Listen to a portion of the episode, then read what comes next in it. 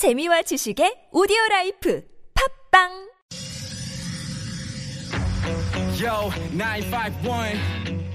이 구역은 내가 주인. Hurricane Radio. Yo. 여러분 안녕하십니까 생방송 최일구의 허리케인 라디오 앵커 DJ 앵디 최일구입니다 허리케인의 허리는 여러분이죠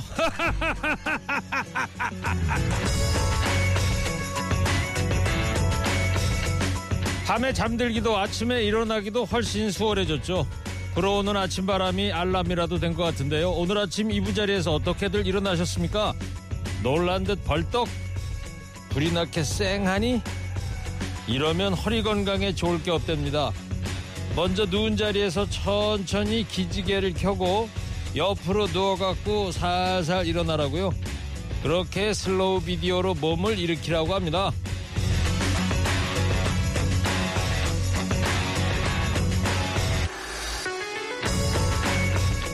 허리는 우리 몸을 받치는 기둥이죠. 살아갈 힘은 허리에서부터 나옵니다. 그러니 너무 무리하지 말고 천천히 달래줘야 합니다.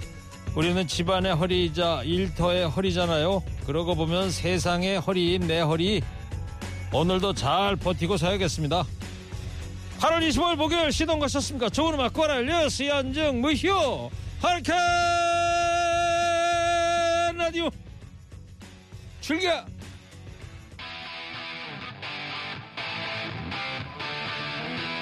Scorpions Rock You Like a Hurricane 신나는 노래로 시작해 보겠습니다. 샵 구오일 출첵 문자 기다리겠습니다.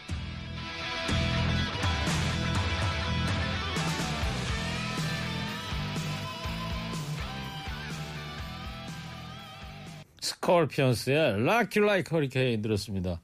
Scorpions 독일 그룹이죠. 선곡 좋고요. 최일구의 허리케인 라디오 좋습니다. 예.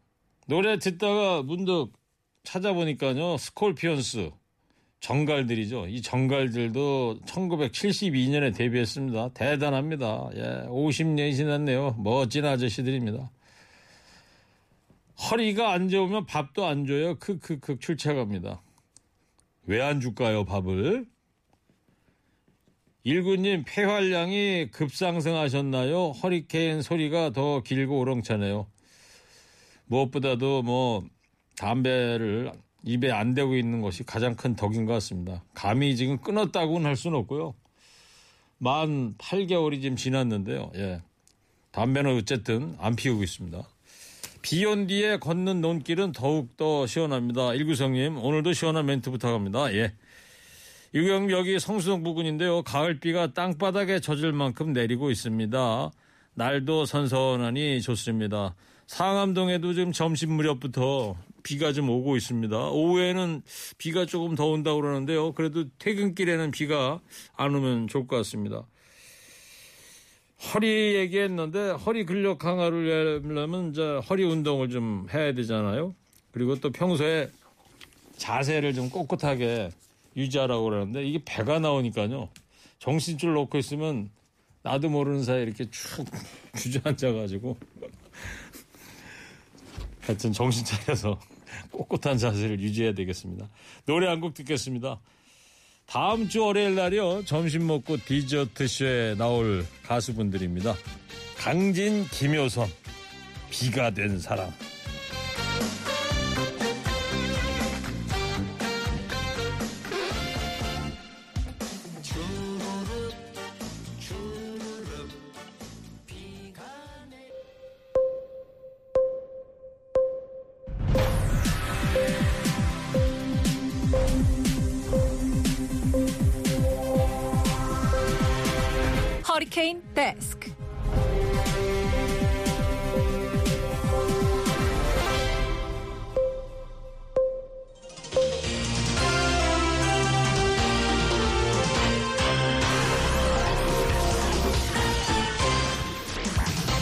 살기 힘들어도 지나치면 안 되는 세상 소식 전해드립니다. 허리케인 데스크.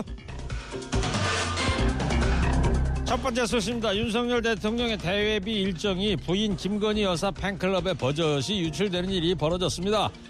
팬클럽 건희사랑 페이스북에서 한 사용자가 공지합니다. 윤석열 대통령 대구 서문시장 26일 12시 방문입니다. 많은 참석 홍보 부탁드립니다. 이런 댓글을 올린 건데요. 시장 방문은 경호 엠바고가 걸리는 대통령실 출입기자단에게도 공지되지 않은 세부 일정입니다. 이 팬클럽이 문제를 일으킨 것은 처음이 아닙니다. 지난 5월 김 여사가 용산 대통령실 청사 집무실에서 찍은 사진들도 이 팬클럽에 떴습니다. 대통령 집무실은 사전 허가 없이 촬영이 제한되는 보안구역이지만 대통령 부부가 찍은 사진들이 대통령실 공식 라인이 아닌 팬클럽에서 공개된 겁니다. 국내에서 대통령 부인에게 처음 생긴 팬클럽이 줄곧 정치적 소용돌이를 일으키고 대통령 경호에 장애물이 되고 있습니다. 대통령실 경호 보안에 이런 구멍이 뚫리다니 어처구니가 없습니다. 대통령실은 지난 5월 사진 유출 논란을 특별한 조치 없이 흐지부지 넘어갔죠. 팬클럽 회장이 일으킨 정치적 논란도 문제 삼지 않았습니다. 이번 사고에 대해서도 일정이 아름아름 알려졌던 상황이라면서 진상조사가 막 시작됐는데 대충 넘어가려는 분위기입니다. 그러나 이런 일들을 계속 내버려 두면 호미로 막을 일을 가래로도 막지 못하게 될지도 모릅니다. 여성가족부가 부처 폐지안 마련을 위해 장차관 주제로 2개월간 다섯 차례 간담회를 열면서 공식 기록을 남기지 않고 간담회에 참석한 전문가들의 명단도 공개하지 않고 있습니다. 공공기록물 관리에 관한 법률 시행령 18조를 보면 주요 정책의 심의 또는 의견 조정을 목적으로 차관급 이상의 주요 지기자가 참석하는 회의 등에 대해서는 회의록을 작성해야 합니다. 회의록에는 회의의 명칭, 개최 기간, 일시 및 장소, 참석자 및 배석자 명단, 진행 순서, 상정 안건, 발언 요지, 결정 사항 및 표결 내용에 관한 사항이 포함되어야 합니다. 그러나 여가부가 만든 자료에는 매 간담회 주요 내용이 달랑 한 문장으로 정리되어 있는데 그저 꼭 속기록 없었습니다. 여가부 관계자는 회의록을 않은 것에 대해서 참석자의 자유로운 발언을 보장하기 위해서라고 설명했습니다. 대통령의 공약인 여가부 폐지에 대한 구체적인 계획이 감감무소식인데다가 의견 수렴 과정도 불투명하다는 비판이 불가피할 것으로 보입니다. 자유로운 발언을 보장하기 위해 회의 내용을 비공개로 하는 것과 아예 회의록을 작성하지 않는 것은 완전히 이거 다른 문제죠. 부처 존립을 논의하기 위한 자리에 회의록 하나 없다니? 답이 정해졌기 때문에 과정이 어떤 시기든 상관없다는 거 아닌가? 모르겠쇼 다음 소식입니다. 최악의 인권 유린으로 한국판 아우슈비츠라 불리던 부산 형제 복전 사건의 진상이 35년 만에 국가기관에 의해 규명이 됐습니다. 2기 진실 화해를 위한 과거사 정리위원회가 형제 복전 사건 진실 규명 내용을 발표하며 국가가 피해자에게 공식적으로 사과하고 피해 복구 방안을 마련하라고 권고했습니다. 형제 복전 사건은 1960년 7월부터 1992년 8월까지 부산 남구 일대에서 운영된 형제 복지원에서 대규모 인권 침해가 벌어진 사건입니다. 경찰 등 공권력이 불황인으로 지목한 불특정 민간인을 적법 절차 없이 수용해 강제 노역과 가혹행위, 성폭력 등을 자행했습니다. 1987년 1월 세상에 사건이 알려졌으나 박인근 형제 복전 원장이 횡령 등 일부 혐의만 유죄가 인정돼 징역 2년 6개월의 처벌에 그쳤습니다. 이번 조사를 통해서 진실 화해 위는 형제 복지원 사망자 수가 657명이라고 확인했습니다. 기존에 알려진 552명보다 105명이 많은 숫자입니다. 아울러 형제 복지원 사건이 국가 범죄라는 사실도 드러났습니다. 시설 운영을 정부가 적극적으로 지원한 것은 물론이고 인권 침해 사실에 대해서도 묵인했음을 나타내는 다수의 자료가 공개됐습니다. 이 사건이 공론화된 지 35년 만입니다. 너무나 늦게 이루어진 진실 규명인데요.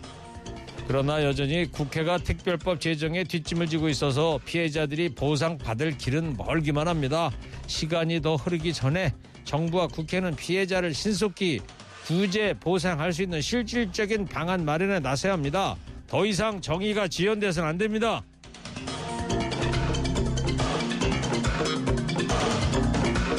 보육원에서 나와 홀로서기에 나선 청년 두 명이 최근에 잇따라 숨졌습니다.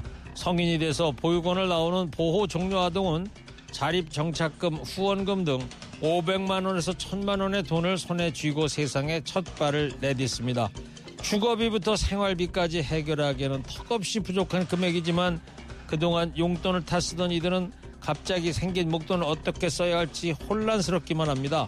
경제관념이 부족해 유흥비 등으로 탕진하거나 사기 등에 연루되는 안타까운 사례가 발생하기도 합니다. 보호아동은 홀로 서기를 준비하면서 금융교육, 자립체업 등 각종 자립 프로그램을 접합니다. 그러나 보육원 종사자들은 현실과 동떨어진 이론 위주의 교육이 한계가 있다고 입을 모읍니다. 도움을 요청하고 손을 내밀 수 있는 어른이 주변에 없다는 점도 보호 종료 아동의 심리적 고립감과 부담감을 키웁니다. 자립을 앞둔 보호 아동을 대상으로 현실에 맞는 경제 교육과 심리적, 정서적 지원을 강화해야 한다는 지적 나오고 있는 이유입니다. 스스로 목숨을 끊은 광주의 신입생. 주변에 돌봐주는 사람이 없어서 너무 힘들다 이런 말을 남겼다고 하죠.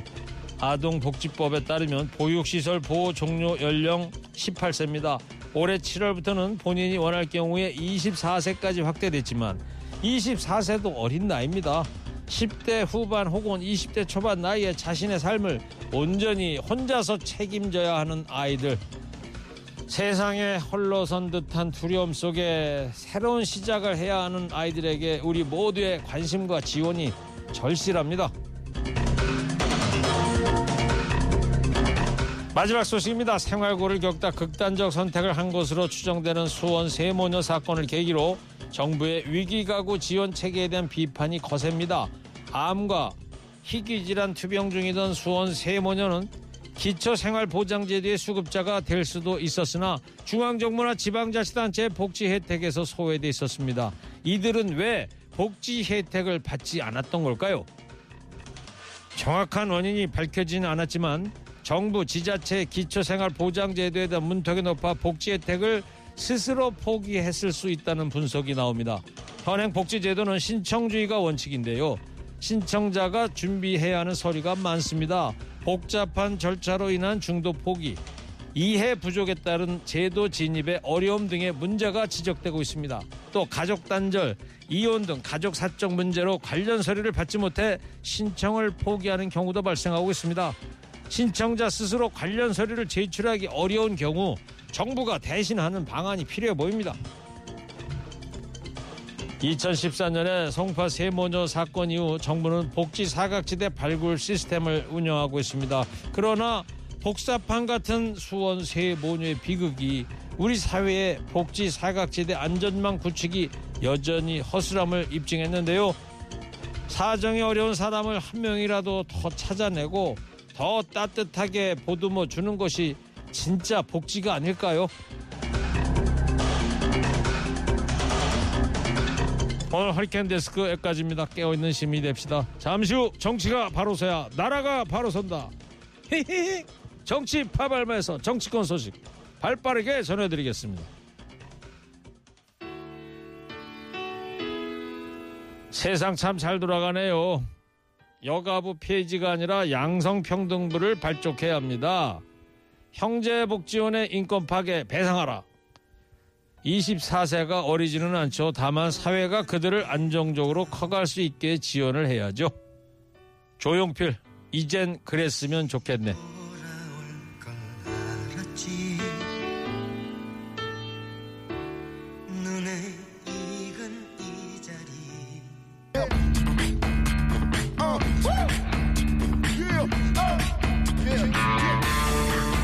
정치가 바로 서야 나라가 바로 선다.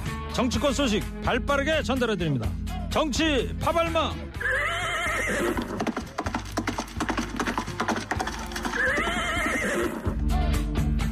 처사가 지나도 열심히 달리겠습니다. 지치자는 땡벌 봉봉. 봉봉봉 봉봉 난 이제 지쳤어요 땡벌 기다리다 지쳤어요 최진봉 성공회 대 교수입니다. 예 안녕하세요 최진봉입니다 시사 평론계 호랑나비 으, 들이대. 호랑나비 오늘도 들이대는 시, 이봉규 시사평론가. 파발마 그 리, 저, 시그널 뮤직 나가니까 갑자기 말 타고 싶네. 말 잘 타십니까? 아니 타본 적 없어요. 어, 그래요? 네. 아니 그냥 제주도 가서 한 번도 타본 적도 없어요? 예, 없어요. 아, 정말. 아 이거 어렸을 때 탄 적은 있지만 그러니까 어렸을 아니 때. 제, 제대로 아, 그렇게. 이지 않니 자, 진정들 해주시고요. 예, 죄송합니다. 네. 자, 오늘은 청취자 여러분께 이런 문자를 받아보도록 하겠습니다. 이른바 김건희 특검, 김혜경 법카. 계속되는 배우자 관련 논란을 보시면서 청취자 여러분은 어떤 생각이 드시는지 오늘 여섯 글자로 보내주시 기 바랍니다. 추첨해서 건강기능식품 보내드리겠습니다.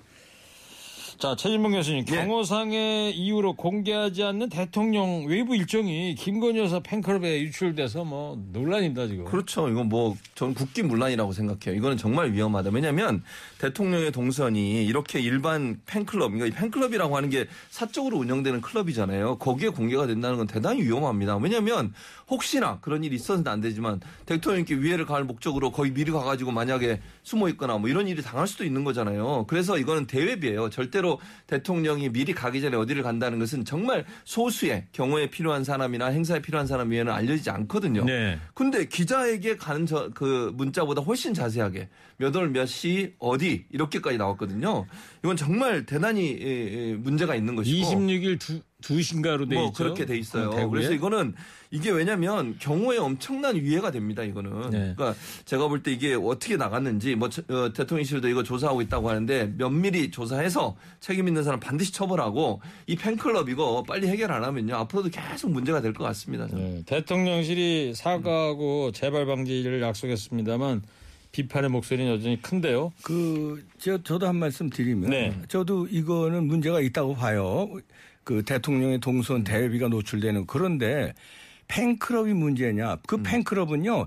그 팬클럽 회원들만 글 쓸 수 있는 데가 아니라 아무나 와서 글 쓰는 데예요. 우리 댓글창 요, 뭐, 저 TBS도 아무나 와서 지금 댓글 쓰고 있죠. 그러면 여기서 누가 여기 댓글 쓴 거 이 TBS 다 책임집니까? 아니잖아요. 건희 사랑도 아무나 와서 댓글 쓰는데 그 쓴 사람이 잘못이고 그 쓴 사람이 어떤 저- 어디서 정보를 취득했느냐 그 정보를 흘린 사람을 조사해서 그게 대통령실에서 누가 흘렸건 그게 잘못한 거지 건희 사랑을 마치 건희 사랑 팬카페가 문제 있는 것처럼 마녀 사냥식으로 왜냐하면 김건희 여사를 공격하기 위해서 뭐든 하나 걸어야 되는 거야. 근데 어따구나 김 건희 사랑 나왔구나 자, 잘 나왔구나. 평론가께서 들이대셨는데 아니, 봉침을 좀 아니, 그러니까 쏴주실까요? 기본적으로 이 정보가 나간 것 자체가 큰 문제예요. 그게 잘못이. 그건 잘못이지. 대통령실 누가 잘못했는지 그렇지, 그거. 따져야 돼. 오케이. 그리고 글을 누가 네. 올렸는지 그것도 따져야 돼. 알았어요. 이제 그 알았다고 거기까지 그러니까. 들었고요. 그런데 건희 사랑은 왜 나와? 왜냐면 제가 이거는 정말 그 건희 사랑을 조치를 취한다는 것은 대통령을 위해서 하는 말이에요. 저는 진짜로 만약에 이게 계속 존속됐을 때 이런 문제가 또 발생할 위험성은 있는 거잖아요. 지금 말씀하신 것처럼 아무나 들어와서 글을 올릴 수 있고 거기에 대해서 뭐 정말 그 보안이나 경호에 대해서 감각이 없는 분들이 아무 글이나 막 올릴 수도 있거든요. 이게 건- 김건희 여사는 대통령이 절대 도움이 안 된다고 네. 저는 판단해요. 자, 그런 점에서 얘기고요. 그러면. 요 이게 참 그 대통령실 출입 기자들한테도 공개가 안 되는 엠바고 사항이라는데 대통령 1급 경호 일정이기 때문에 이 누가 이런 거를 유출했다고 그거를- 추정을 누 어떻게 하세요? 그걸 잡아내야죠. 그게 아마 이제 대통령실에 근무하는 뭐 경호원들이라든지 경호원들은 일정을 받잖아요. 아니면 뭐 거기 뭐 뭐 행정관들이랄지 누군 모르죠. 근데 그거를 잡아내야 돼요. 왜냐하면 아이디 추적하면은 누군지 나올 거 아니에요.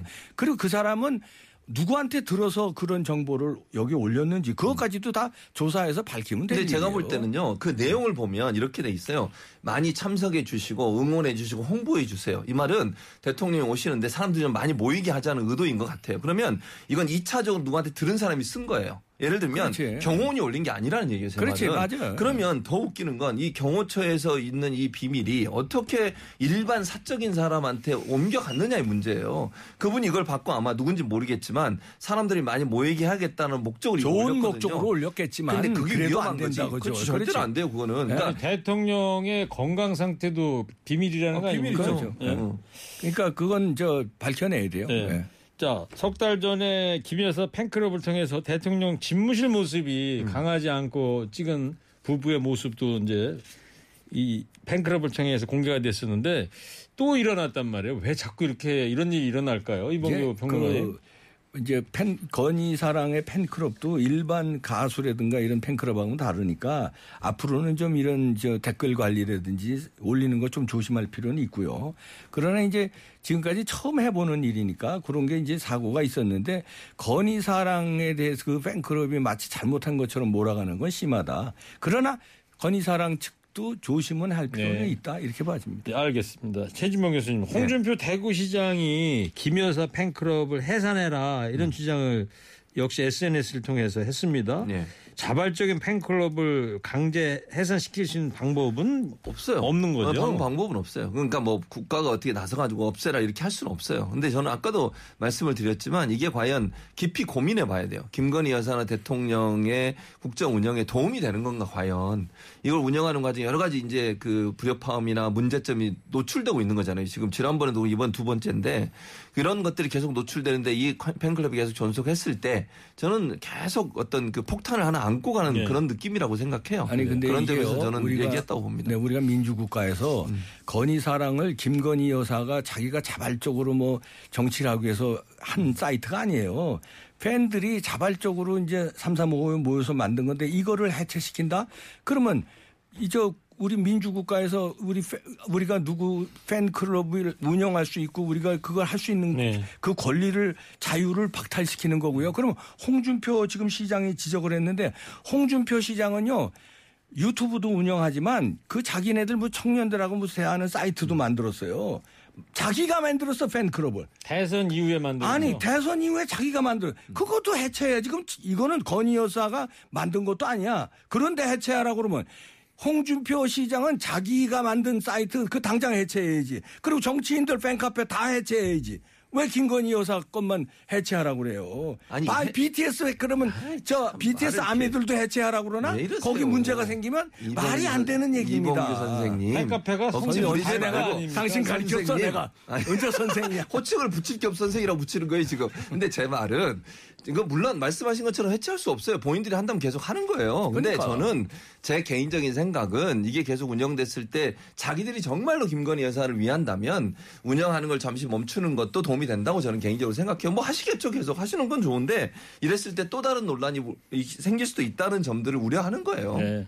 자, 이 민주당에서는 김건희 여사를 겨냥한 특검법 압박 수위를 지금 높이고 있어요. 예, 그렇습니다. 지금 이제 김건희 여사 관련해서 세 가지 수사가 진행되고 있는데 지금 뭐 어제 보도된 걸 보니까 허위 경력 관련해서 그거 이제 본인이 직접 사과하신 거잖아요. 어, 부풀리기 위해서 잘 보이기 위해서 부풀렸다. 12월 작년 12월에 했었죠. 예, 그렇죠. 근데 그게 불송치 결정이 난 것처럼 지금 기사가 나오더라고요. 아직 확정적으로 된 건 아니지만 이런 게 문제인 거죠. 국민들이 볼 때 과연 예를 들면 그 문제도 있었고 도이치모터 주가 조작 문제도 있었죠. 그리고 이제 그 어, 관사 그리고 그 대통령실에 공사를 했던 인터넷 공사를 했던 분들이 김건희 여사와 예전에 인연이 있던 분들이다. 그것도 네. 수의 계약을 했다.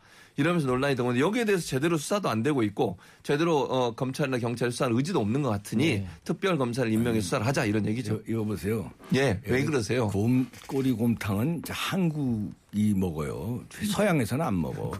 무슨 토이치 못해서 곰탕을 그렇게 끓여댑니까? 그거 수사로 다 혐의 없다고 다 나오고 그런 건데 아직까지 언제 때 걸 아직 곰탕을 끓여 먹어요. 독일 사람들은요 도이치에선 곰탕 안 끓여. 그 자꾸 막 거기서 소세지 만들어 먹어요. 왜 이러세요? 소세지나. 곰탕으로 끓이려고. 하지 말고 수사가 끝난 게 아니고 서면 조사 아니 서면 조사만 했어요. 서면 조사만. 도- 언제 때 도이치 아니, 모터스를 갖다가 기본적으로 아니, 현대자동차 얘기해 왜 마시고 도이- 침착하게 하세요. 한동훈하고 비슷하게 하시는데 그러시면 안 되고요. 서면 조사가 제대로 안 됐어요.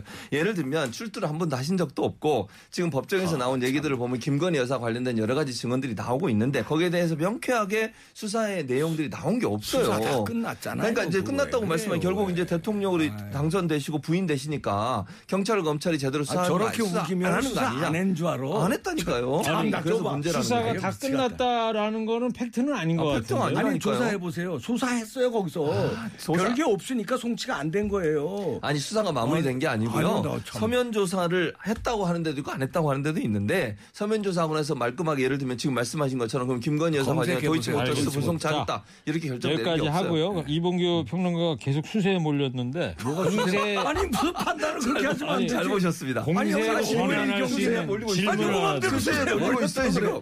어, 자, 날려고 법인카드 의혹 관련해서 이재명 의원의 해명과 경찰 수사 내용에 이제 차이가 좀 나오고 있지 않습니까? 예, 어떻게 보세요? 아니 이재명 그 의원의 얘기는요. 아, 그뭐 7만 8천 원으로 자꾸 프레임을 씌우는데 아니 식당이고 이런데 130군데를 압수수색했는데 경찰 얘기는 2천만 원이 넘는다는 거예요. 이거 법- 아, 법인카드 식당 쓴 것만 다른 것도 뭐 많지만 아니 그걸 갖다 7만 8천 원짜리 하나를 한 건을 갖다가 130군데 압수수색했어요. 한 건이 7만 8천 원인데 마치 7만 8천 원짜리를 가지고 윤석열 정부가 완전 7만 8천 원 가지고 울겨 먹는다. 이런 프레임으로 씌우려고 아주 고도의 그 이건 한두 번 우리가 국민들이 겪는 거 아니잖아요. 이재명 의원한테 이런 식으로 하면 안 됩니다. 130군데 왜 압수수색했어요?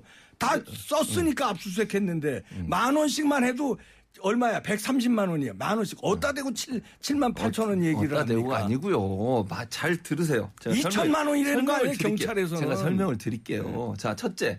이 7만 8천 원은 뭐냐면 공직선거법이에요. 그러니까 두 가지가 지금 따로 가는 겁니다. 공직선거법 관련된 수사가 이루어지고 있고요. 또 하나는 이제 법인카드 공금 유용 그렇지. 두 개가 따로 다른 거예요. 그러니까 이재명 의원이 얘기했던 7만 8천 원은 공직선거법 관련한 거예요. 그렇죠. 그렇게 얘기해야 네, 그러니까 돼. 지금 그런데 얘기하잖아요. 법카 얘기 나오면 7만 아니, 8천 원 사건 이러고 아니, 그- 뒤집어 씌운다니까. 그게 아니라니까요. 제가 지금 말씀드리자. 최진봉 교수처럼 네. 그렇게 얘기하는 게 맞아요. 그러니까요. 제 말이에요. 그 그러니까 잘 들으세요. 그러니까 이제부터 조용히 하시고. 아니, 그 말은 7만 맞는데. 8천 원짜리는 공직선거법 관련해서 이게 그렇지. 진짜 공소시효가 다음 잘한다. 9일 날 끝나 뭘 잘해요. 안타야. 어, 좋아. 그래서 요거 관련해서 이제 이재명 의원이 얘기를 한 거예요. 왜냐면 그래. 이게 이제 세 분 그 뭐 의원들하고 식사하고 의원 부인들하고 식사하고 계산 어떻게 했냐 문제였고 나머지 이제 문제 지금 이재명 의원은 180만 원을 얘기하고 있고 경찰은 뭐 2천만 원이라는 얘기했는데 이건 어디서 나온지 잘 모르겠어요. 왜냐면 이게 사실 수사를 받게 되면 변호인이 수사 기록들을 일부 받아보게 되거든요. 거기에 나온 내용으로 보면 아마 검- 경찰이 문제가 있다고 보고 있는 금액이 180만 원인 것 같아요. 그러니까 법인카드를 사용했는데 모든 게다 잘못됐다고 볼- 보지는 않는 것 같고 이 부분에서는 수사가 또 진행되겠죠. 그러니까 두 가지 수사가 진행되고 있는데 하나는 지금 이재명 의원이 얘기했던 것은 공직선거법 관련된 수사에 대한 얘기를 한 거고 나머지 알겠습니다. 180만 원은 또 하고요. 하고. 예. 청취자 여러분들이 오해할 수 있는 게 무슨? 최진봉 교수처럼 따발총으로 쏘면 막 쏘면은 저게 다 진실인 거고 진실이죠. 이봉규처럼 왜 그러세요? 목소리가 높으면 그렇죠. 저게 저다 어거지. 부리는 거거든요. 어, 그렇죠. 이게 착각. 착각입니다, 여러분.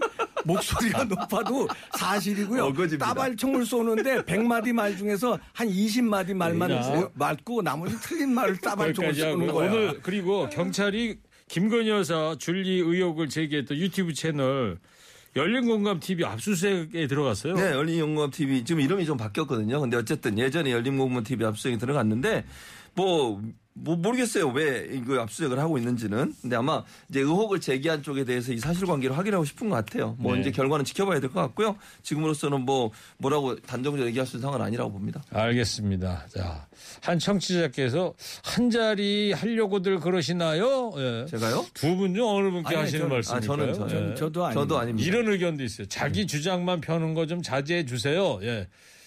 그럼 내 주장 피지. 내가 최진봉 주장을 펴야 되겠어? 네. 자, 이른바 김건희 특검, 김혜경 법카 계속되는 배우자 관련 논란을 보시면서 청취자 여러분 어떤 생각 드시는지 여섯 글자 받고 있습니다. 소개해 드리겠습니다. 아오 시끄러워. 여섯 글자네요. 예, 아오 시끄럽다. 그만 좀 배우자. 제대로 배우자.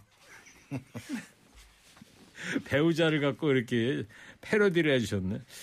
스타 착각 마라. 정의가 죽었다. 비교가 안 된다.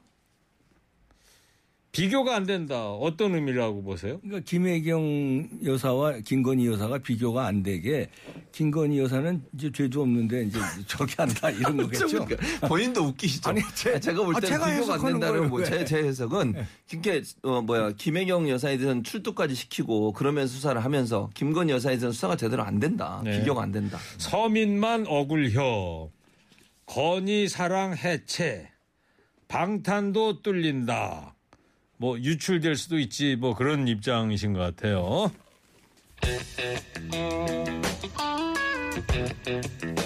민주당 당헌 개정안이 중앙위원회에서 어제 이제 부결이 됐습니다. 최진봉 교수님. 네, 그렇습니다. 어제 이제 중앙위원회 566명 중에 268명이 찬성을 해서요. 47.35%로 50%가 돼야 되거든요. 예. 미달이 되면서 부결이 됐습니다. 두 가지가 함께 어, 어제 상정이 됐는데요. 그 하나는 당헌 80조 그 뒤에 조항 바꿨잖아요. 그러니까 그랬죠. 80조는 유지하되 네. 그 결정을 당 윤리심판원이 아니라 중앙대의원회에서 한다라고 하는 거 하고 하나는 최고 의사결정기구를 저 권리당원 전당원 투표를 한다. 요 두 가지는 두 가지 다 함께 올려서 미달이 됐습니다. 예, 이 무난한 통과 예상하는 목소리가 컸던 사안인데요. 예상을 뒤엎고 부결이 됐단 말이에요. 어떤 의미라고 보십니까? 네, 그래도 민주당은 살아있다. 민주당한테 박수 한번 칩니다. 어, 민주당 칭찬하세요. 아니. 아니, 이거 나는 그래, 그래도 이, 이 뭐냐, 개딸들 있잖아요. 어, 개딸들, 개 아줌마들, 그 아줌마들도 많다는 거예요. 개혁의 딸들. 개혁의 네. 딸들. 거기로 민주당이 완전 휩쓸려서 이게 정당 민주주의가 큰일 나겠구나 우려한 국민들이 많았어요. 그런데 자, 민주당이 전통의 민주당이잖아요. 70년 역사잖아요. 이게 살아있음을 보여주는 거예요. 예, 아주 잘하고 계십니다. 예. 예. 아, 그래도 민주당이 그래도 제1야당으로서 할 일은 허네요. 그래요. 그러니까 지지합니다. 요거는. 제가 이러면 이제 비명계 입장에서는 가슴 아파야 돼요. 왜냐하면 이 국민의힘도 칭찬해, 그 다음에 보수 언론도 칭찬해, 이게 극우 보- 우트- 유튜버이시 이복 아, 유- 극자 빼세요. 이봉규 선생님까지 칭찬을 해. 이게 칭찬받는 게 기쁠지 모르겠어요, 비명계가. 저는 그래서 비명계는 이게 민주주의 사례 똑같은 말을 하시더라고요. 지금 말씀하신 그 말을 비명계 박용진 의원 포함 그러니까. 이분들이 얘기를 하시더라고요. 그래서 그분들이 이 말을 들으면서 기뻐할까 저는 개인적으로 그런 생각이 있고요. 친명계는 당원들의 요구 안 받아들여졌다 얘기를 하고 있어요. 그래서 아마 뭐 지금 추가적으로 조치를 취할 것 같은데 현재로서는 지금 뭐 어, 뭐랄까요 안타까움을 받아들이고 있는 상황. 그 최일구 앵커는 이거 어떻게 생각해요? 왜 잘했다고 생각하세요? 앵커는 중립을 아니, 지켜- 아니, 아니, 중립이 아니, 아니라. 안 돼요, 아, 요건. 요건 코멘트 해주셔야지. 안 돼요, 안 돼요. 얘기하지 마세요. 노 코멘트입니다. 뭐, 예, 노 예, 코멘트. 예. 진행자 얘기하면 안 돼요. 왜 그러세요? 아, 진행자가 이- 뭐 어떤 얘기하면 안 그렇죠. 되잖아요. 안 되죠. 예. 중립을 수 지켜야. 됩니다. 자, 절대로. 이거 앞으로 어떻게 오늘 또 뭐 회의가 열리고 그러잖아요. 네. 앞으로 어떻게 될, 전개될 것 같습니까? 앞으로 이제 아마 분리할 것 같아요. 왜 이게 통과가 안 됐냐면 두 가지를 함께 해서 그래요. 그러니까 당헌 80조의 그 뒷부분 바꾼 거 하고 전당원 투표를 최고 의결기구로 하자, 의결, 의사결정기구로 하자라고 하는 내용이 함께 붙어 있다 보니까 반대가 많이 나왔다고 보는 것 같아요. 그래서 아마 그, 유- 어, 어, 누구죠? 이상호, 어, 뭔 상호, 배, 우상호, 우상호 비대위원장은 분리하겠다. 그래서 당헌 80조 관련된 조항을 분리해서 다시 표결에 붙이겠다고 얘기를 하고 있습니다. 네. 어떻게 될 거라고 보세요? 이제 이거 제가 보면은 이렇게 해서 이- 이재명 의원이 당대표 될 거 아니에요? 결국은 지금 보면 네. 그러면 조심스럽게 예측하는데 분당 가능성이 있어 보입니다. 지금 이걸 받아들이지 못하는 의원들과 당원들 지지자들은요 따로 국밥을 차릴 수밖에 없어요.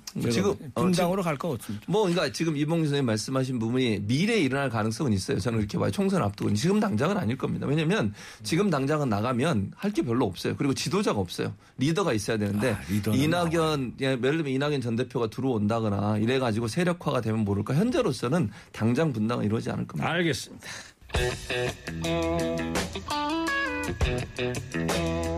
자, 어제 법사위원회에서는 전현직 법무부 장관 신경전이 또 벌어졌는데 어제 상황 잠깐 좀 들어보겠습니다. 그 특별감찰관의 7억 7천만 원 정도가 매해 쓰여지고 있는데 제가 필요하지 않느냐라고 여쭤보니까 장관께서 답변하시기를 유념하겠다 이렇게 말씀했어요. 동의합니까? 국회에서 추천해 주셔야 되는 걸로 알고 있습니다. 아, 그러니까 국회에 추천하면 이것이 필요한지를 제가 법무부 장관께 묻, 는 거예요. 자꾸 이렇게 동문서답 하지 마시고. 아닙니다. 국회에서 추천 필요하다고 판단하셔서 추천해 주시면 될 것 같습니다. 우리 위원- 이, 이 7억 그 부분은 2021년 맞아요, 것이니까 맞아요. 위원님께서 담당하신 거잖아요. 그럼 그때 추천 요청하셨어야 하지 않겠습니까? 언제 하셨습니까? 옛날 없이 미래가 어떻게 있겠습니까? 예, 네, 법사위원회 참 정신 차리고 들어도 참 어려운데요. 잠깐 이 상황을 좀 설명 좀 해주세요. 네, 이게 특별감찰관 관련해서 얘기가 나온 거예요. 특별감찰관 이제 임명을 해야 된다. 7억 얼마 얘기했잖아요. 그런 비리가 있었는데 제대로 못 잡아낸 게 특별감찰관이 없어서 그런 거니까 만들자라고 했더니 얘기했더니 한동훈 장관이 국회에서 추천해 줘야 되는 거 아닙니까? 물론 국회에 추천해야 돼요. 여야 합의로. 그럼 대통령이 임명하게 돼 있거든요. 그 얘기를 하면서 그 추천을 했다. 박범계 예. 장관 얘기를 하니까 추천을 언제 하셨냐. 그리고 뭐 추천을 그 전에 전 정부에서 왜 안 하셨냐. 이러면서도 전 정부 탓을 하는 쪽으로 돌아가서 신경전이 계속됐던 그런 알겠습니다. 상황입니다. 이거 언제 녹취예요? 어제 거죠. 어제 예. 거죠. 녹취는. 예. 이 박범계 장관이 한동훈 장관한테 이 계속 헤어패 당하는데 3전 3패예요 지금. 그러니까 뒤끝이 있어가지고 계속 이제 말하자면 시쳇말로 깨지니까 지금 이 저 녹취에서도 나오잖아요. 시- 아, 말도 안 되는 질문을 해서 제대로 대답하니까 자기가 원하는 답이 안 나왔다고 동문서답하지 마세요. 뭐 이러고 몰아붙이는데 이, 이러고 뒤끝이 나니까 또 라디오에 나가서 또 오늘 뭐라고 아침에 하셨더라고요. 네. 아, 뭐네 가지가 한동훈 스타일인데 우기기, 거짓말, 무슨 뭐 어쩌고 저쩌고 했는데 그걸 거울인 것 같았어요. 나는 본인이 자백을 하시나 본인 스타일을 얘기하시나. 알겠습니다. 아니, 시간, 시간이. 없도록 제가 이거 한마디 좀 아니 저는 이렇게 생각해요. 기본적으로 한동훈 장관의 가장 큰 문제점은 전 정부에서 안 했잖아요. 이 얘기 하지 마세요. 이제 그래서 자기들 뽑아놓은 거잖아요. 그럼 제대로 하세요 좀. 왜 전 정부 안 했는데 우리한테 하라고 그러냐고 얘기하지 마시고. 이젠 전 양반이 소리 질렀는데 내가 따발총 따방 따발 따발 따발. 여기까지 하겠습니다. 마지막으로 두 분도 한 줄 평 해 주기 바랍니다.